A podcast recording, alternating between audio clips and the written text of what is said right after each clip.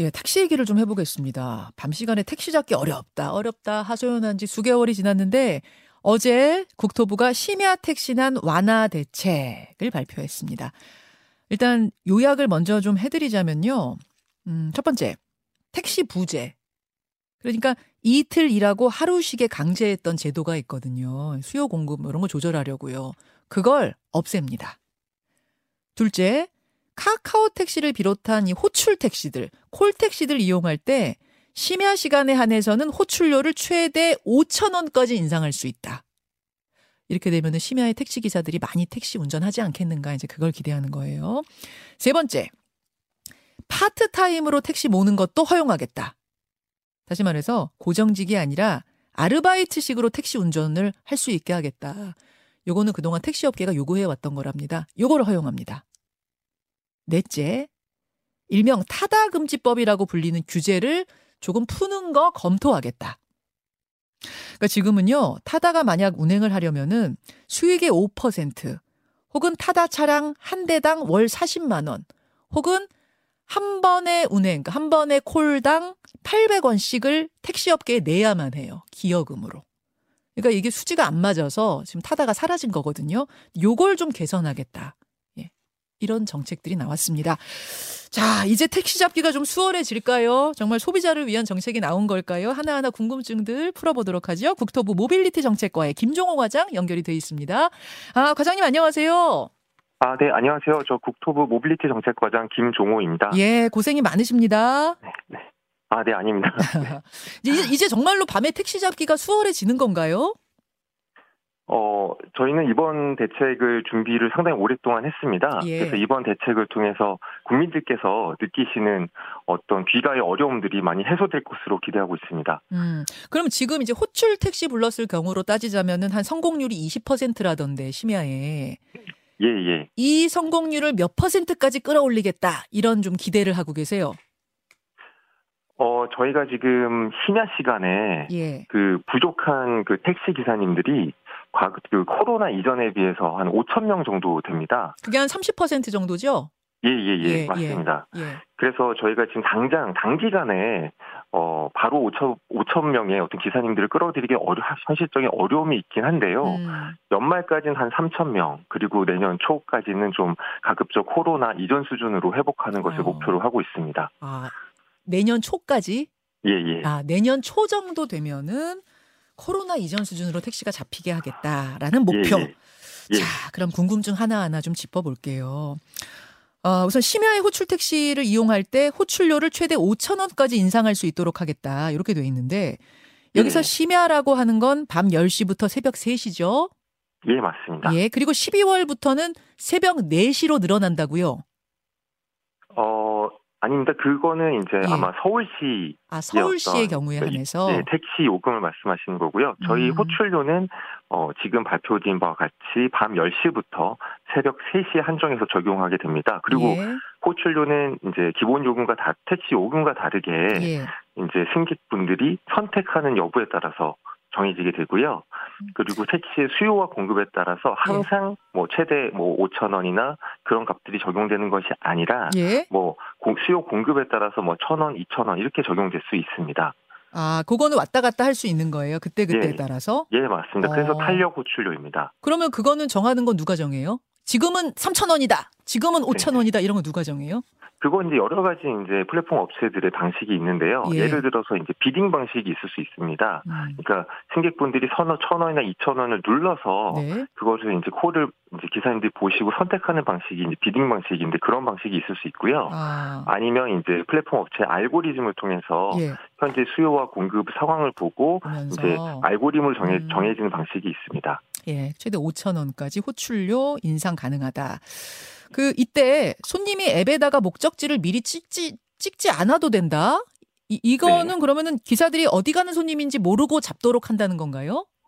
아, 네, 맞습니다. 예. 이 심야 탄력 호출료를 선택하시는 경우에는 예. 목적지 미표 시 그리고 강제 배차 등을 통해서 승차 거부로부터 보호받는 등 택시 대기 시간이 감소하고 아. 특히나 이제 중단거리 배차가 상당히 어려웠거든요. 맞아요. 택시 예. 기사님들께서 이제 장거리를 더 선호하시기 때문에 음. 근데 이런 중단거리 배차도 좀 더 원활해질 것으로 음. 예상됩니다. 지금처럼 호출료 없이 그냥 무료로 호출하는 경우는 아니고 호출료를 내는 경우에 한해서 이런 식으로 기사님들이 어디 가는 사람인지 모르고 이제 콜 받을 수 있게 하겠다 그 말씀이시죠? 예, 맞습니다. 현재처럼 무료 버튼도 그대로, 그대로 있고요. 있고요. 예, 음. 예, 맞습니다. 다만 그런 경우는 기사님들이 안 잡으시겠죠. 무료 호출 호출이 잘 안 될 거라는 예상이 돼요. 아, 네. 네. 맞습니다. 무료 호출은 하지만 낮 시간 그리고 이제 네. 심야 시간 제외한 시간에는 무료 호출이 계속 기본적으로 제공되고 있습니다. 그렇죠. 그러니까 지금처럼 뭐 예, 예. 낮에 그냥 넉넉할 때는 무료 호출을 우리가 이용하면 되고 심야에는 이 이렇게 인상된 호출료 버튼이 있는데 기사님이 구태여 무료 호출을 잡을 리는 없으니까 사실상 이제 심야 시간에 올라갔다 이렇게 보면 되는 거고. 예, 맞습니다. 네. 다만 과장님 이제 소비자 입장에서 좀 걱정인 건 뭐냐면요. 음, 서울 같은 경우에 12월부터 할증료 인상 인상되잖아요.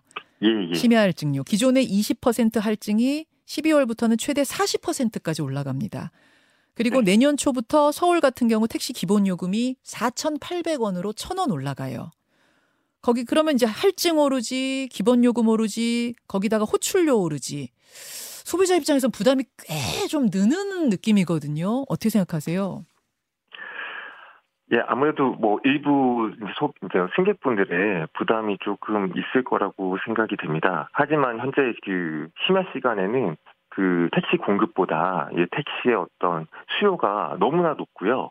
그리고 기본적으로 저희 택시 요금이 예. 너무 낮습니다. 그 OECD 평균에 비해서 약 38% 수준에 이 불과해서 음. 현재 법인 택시 기사님들은 약 최저 임금 수준의 임금만 받고 있는 실정이거든요. 음. 그래서 어느 정도 그 저희는 이제 호출료를 지금 국토부는 담당하고 있고 예. 그리고 택시 요금은 지자체의 권한인데요. 지자체죠. 우선은 당- 현재 당장 할 수 있는 건 호출료입니다. 우선 지자체 요금은 어느 정도 인상까지는 시간이 좀 필요하고요. 예. 그래서 그런 어려움들을 그 구- 승객분들의 현재 그 귀가할 수 있는 귀가하는 어려움 그리고 택시 기사님들의 어떤 처우의 어려움을 동시에 좀 해결하기 위해서는 음. 어떤 저희 국토부에서는 호출료의 어, 선택적인 도입이 좀 필요하다 이렇게 음. 보고 이번에 추진하게 되었습니다. 이 정도는 그래도 올려야 기사님들이 심야에 운전하러 다시 나온다. 이렇게 판단하신 거예요. 어, 네 맞습니다. 지난 음. 7월에 예. 대한교통학회에서 설문조사를 한 적이 있습니다. 예. 어, 그때 설문조사 결과에 따르면 택시 기사님들 한 1,600명 분을 대상으로 설문조사가 진행됐었고요. 네. 그 당시에 이제 심야 운행을 꺼렸던 기사님들의 한43% 정도는 음. 그 본인들의 처우가 한 수입이 한 10% 정도 그 개선이 되면 음. 그 이제 심야에도 참여를 하겠다 이런 어떤 반응이 있- 그 설문조사가 있었고요. 네. 또 승객 이제 국민들의 입장에서도 예. 어, 내가 대기 시간을 줄이기 위해서 심야에 참 그 지금 콜 잡기 어렵지 않습니까? 택시 예. 잡기 어렵고 10번 부르면 뭐 9번 정도 실패하는데 예. 이런 어떤 대기 시간을 감소하기 위해서 예. 내가 5천 원 정도 호출료를 낸다면 예. 내가 한 음, 이제 대- 낼 의향이 있다 이런 분들도 한 66% 정도 있는 걸로 조사가 된 바가 아, 있습니다. 소비자들도 택시만 예, 예. 잡히면 내가 요 정도는 낼 수 있다 하시는 분들이 꽤 많았다고요. 네, 네. 알겠습니다. 그렇게 해서 책정된 가격이다 이런 말씀. 심야 대책 택시난 해소 정책 두 번째 궁금증은 파트타임 택시 기사제 도입에 관한 겁니다. 그러니까 쉽게 예, 설명드리자면 지금까지는 없던 아르바이트 택시 기사, 그러니까 아르바이트로 택시 기사를 뛰는 게 가능해졌다는 얘기네요. 어, 네 파트타임으로 근무하는 게 이제 가능해 좀 더 이제 활성화하는 측면이 네. 있습니다. 이걸 잘못 이해하면 어 내가 택시 면허는 없지만 운전 면허는 있으니까 그럼 택시 알바 뛸 수 있는 거야 이렇게 오해하실 수가 있는데 그런 얘기는 아니죠. 아 전혀 아닙니다. 전혀 저희가 아니죠. 보도 자료에도 냈듯이 네. 기본적으로 택시 운전 면허가 있어야 되고요. 네. 그 운영 운전 면허가 있다는 거는 이제 범죄 어떤 경, 범죄에 대한 조회도 다 완료가 된 것이고 음. 또 이것은 파트타임을 강제할 수 없고 근로자가 선택하는 경우 그리고 근로계약서를 체- 체결하는 경우에 한해서만 하도록 저희가 이제 활성화 계획입니다. 정리하자면 택시 면허 있는 분들 중에 네. 알바식으로 뛰고 싶은데도 여태까지 이제 못했던 규제가 있었던 부분을 풀어서 알바식으로 파트타임으로도 뛸 수 있게 하겠다 이런 말씀. 예, 맞습니다. 그래서 금요일이나 토요일 심야 시간, 특히나 예. 수요가 많은 시간에 지금 법인 택시 어, 차량은 많이 있는데 예. 기사분들이 예. 없어서 예. 차량이 운유되는 차량이 많지 않습니까? 그렇죠. 그런 차량들이 그 음. 거리로 나올 수 있도록 음. 지원하겠다라는 어, 방향입니다. 그럼 그분들은 산업금 같은 거 안 내요? 알바로 뛰면? 어, 이제 아마 지금은 이제 전액 관리제 지금 도입 전액 관리제가 시행되고 있어서 아마 그런 틀을 알서 이제 저희 이제 그 현재 법령 틀 내에서 이제 예. 진행이 될 것 같습니다. 그 이제 뭐 그런 건 조금 더 자세한 것들이 나오겠죠 뒤에 뒤따라서 나오긴 나올 텐데 그냥 예, 예. 그냥 막연히 생각했을 땐 어떤 걱정이 좀 있냐면 아르바이트식으로 운전대를 잡으면 서비스나 안전 측면에서 좀 문제가 발생하진 않겠는가 이런 걱정이에요. 사실 이것 때문에 여태까지도 막았던 거고 어떻게 보세요?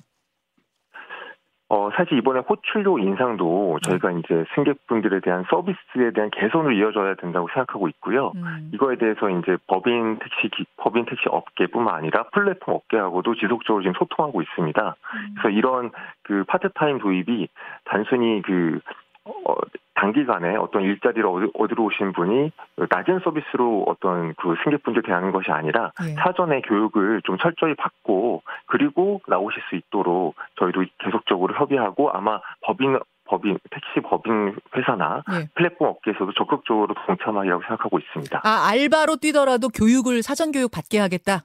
예, 예. 아, 사전 교육 받게 하고, 뭐, 신분 확인하고, 이런 과정, 뭐, 전과 있는지 예. 보고, 이런 거 다 본다는 거예요? 예, 당연, 당연히 거칩니다. 어, 지금도 이제 관련해서 뭔가 안 되는 전과들 있잖아요. 운전대 못 잡는 전과 있잖아요. 택시 운전대.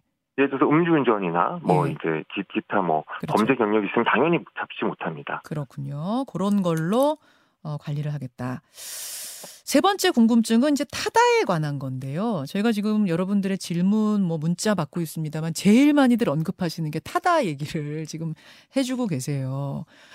예, 그러니까 예, 예. 사실 지금 타다 금지법이라는 게 생겨서 타다 운전을 하려면 택시 면허증이 있거나 아니면 그러니까 택시 총량제에 맞추거나 아니면 수익의 5% 혹은 타다 차량 한 대당 월 40만 원 혹은 콜 한 대당 800원씩 한 콜당 800원씩을 택시 업계에 기여금으로 내도록 돼 있죠. 그러다 네, 보니까 그렇죠. 그러니까 사실상 뭐 수지가 안 맞아서 타다는 거의 사라졌어요. 사라졌습니다. 음. 이 규제를 좀 완화하겠다. 어떤 구상을 하십니까? 예, 사실 이 어, 18년, 19년 경에 예. 이뭐 타다 사태로 좀 사회적인 좀 갈등이 많이 심화된 적이 있었습니다. 예. 그래서 그 이후에 이제 사회적 대타협을 거쳐서 작년에 타다 우버 모델이 제도화됐습니다. 네. 아까 말씀하신 그 기여금을 내면은 음. 플랫폼 운송 사업 타입 1을 할 수가 있습니다. 예. 하지만 아직까지 좀 규모가 작은 실정이거든요. 지금 420대밖에 없대요. 이렇게 이렇게 이제 이렇게 해 놓으니까 뭐 예전처럼 예전에는 타다 딱 들어오고 나서 1년에 170만 명이 이용할 정도로 엄청나게 선풍적인 인기였던 거에 비하면은 지금 겨우 420대 굴러가고 있으니까 굉장히 작아진 거죠. 예. 예, 그래서 저희는 이제 택시와 차별화된 스마트 카 서비스나 예. 뭐 기업 맞춤 서비스 등을 적극 허가하는 한편 기존 사업자들도 신규 사업을 적극 발굴할 수 있도록 좀 독려하고 적극적으로 활성화 계획입니다. 그리고 어, 저희 대책의 또 하나가 중형 택시를 대형 승합으로 어, 전환하는 거를 규제를 좀 완화한 부분이 있습니다. 과거 타다가 네. 그 아무래도 이제 카니발이나 스타리아 좀 이렇게 편안하게 이동하실 수 있도록 좀 대형 승합 차량을 이동했, 이용했었거든요. 예. 근데 현재는 이제 개인 택시 면허를 가지신 분들께서는 어, 무사고 택시를 운행하면서 무사고 5년이 있어야만 전환이 가능해서 현재 대형 승합 차량이 그 전체 차량에 비해서 매우 적습니다. 한 100대 중에 한 대 정도가 대형 승합 차량이거든요. 네. 근데 이것을 좀 규제를 완화해서 이미 개인 택시 면허 면허를 가지고 계신 분들은 기존에 무사고 5년 경력이 있, 있고 또 법인 택시 기사분들은 이런 어, 중형에서 대형 승합 전환에 대한 제한이 없, 뭐 규제가 없습니다. 예. 그런 형평성들을 감안해 감안해서 그런 규제를 좀 해소하면 뭐 과거 타다 모델 같은 그 카니발, 뭐 스타리아 등 대형 승합을 활용한 그 모델도 좀 더 활성화될 것으로 기대하고 있습니다. 음, 지금 타다 경영진들이 저 법원에 재판 받고 있지 않습니까? 음. 예, 1심에서 무죄 나왔어요. 그리고 이 타다 경영진들 얘기를 들어보면은 다 이 타다를 라는 회사를 세울 때 정부하고 다 상의해가고 문제가 없다는 얘기 듣고 우리가 만든 건데 음. 나중에 뭐 이제 택시업계에서 여론이 나빠지자 타다금지법이라는 걸 만들어서 신산업을 죽였다. 이게 이제 타다 경영진들 입장입니다. 그리고 법원에서도 지금 1심 무죄, 2심 기다리고 있는데 음. 타다 쪽의 입장은 이런 식의 찔끔 규제 완화가 아니라 전처럼 다 풀어달라. 그래야 우리는 예전처럼 다시 타다 사업하겠다. 이런 입장입니다. 어떻게 생각하세요, 과장님? 네, 그 저희는 이번 대책에서 국민들의 어떤 그 귀가할 수 있는 권리도 그 빨리 회복을 해야 되고 예. 또 택시 기사님들의 처우 개선도 되게 상당히 중요하다. 그래서 이 택시 산업을 우선은 그 정상 궤도에 올리는 것이 중요하다 고 생각하고요. 그다음에 택시 일자리도 좋은 일자리로 만드는 게 중요하다고 생각하지 합니다. 그래서 단기간에는 이런 방향으로 집중하고 아울러 규제 개혁과 모빌리티 혁신도 추진할 계획입니다.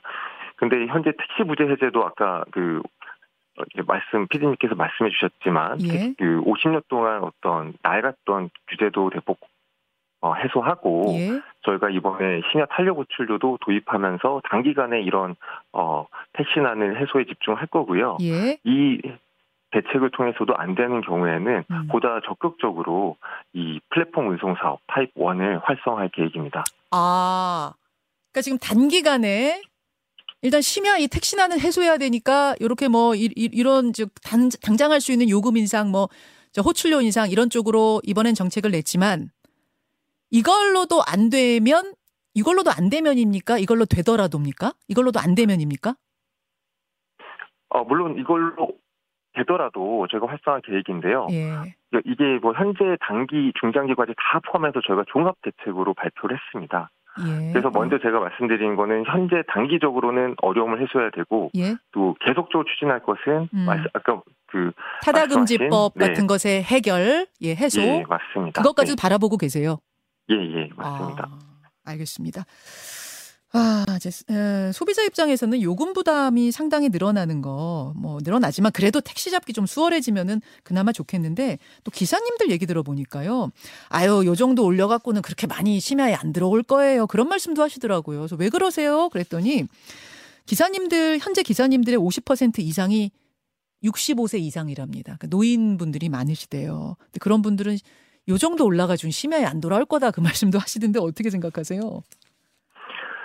예, 그래서 이제 아무래도 그게 되게 고민되는 부분이었습니다. 예, 예. 이게 호출료를 늘리면 늘릴수록 음, 사실은 이제 택시 기사님들 처우에 이제 도움이 될 텐데 사실 이제 승객분들의 부담이 커지기 때문에 어, 적정 수준을 찾아야 됐었고요. 하지만 그 이번에 그 저희가 노력한 부분이 심야 호출료의 인상 부분은 아까 말씀드린 4천 원, 5천 원 수준으로 그 국민의 수용성을 감안해서 저희가 설정을 하되 음, 최대한 그 심야 호출료의 대부분이 네. 택시 기사님들에게 배분되도록 플랫폼사와 협의했고요. 이를 플랫폼사가 얼마 가져갑니까? 호출료 오르는 것에? 지금 한 80에서 90%는 택시 기사님들한테 배분되는 것으로 협의했습니다. 협의, 협의. 예, 예. 협의면은 강제는 아닌가요?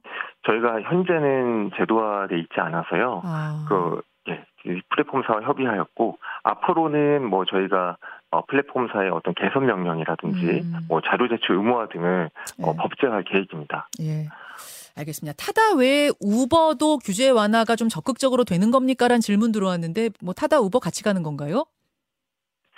어, 지금 우버라고 말씀하시면은 그 자동차 공유 서비스. 그 공유 예. 서비스 예, 그 부분은 사실 과거에 좀 극한의 어떤 좀 갈등 상황이 있었고 음. 현재 그 독일과 일본에서도 어 지금 이런 자동 자동차 승용차 공유를 통한 서비스는 현재 법적으로 금지가 돼 있습니다. 네. 현재 저희도 여- 과거의 어떤 극단적인 상황 그리고 사회적 대타협으로 제도화된 부분이 있기 때문에 예. 어, 이 부분에 있어서는 물론 검토는 하고 문은 열려 있대 조금 신중하게 검토를 하고 있습니다. 아, 타다와 우버 케이스는 또 다르군요. 지금 검토하는 단계가. 알겠습니다.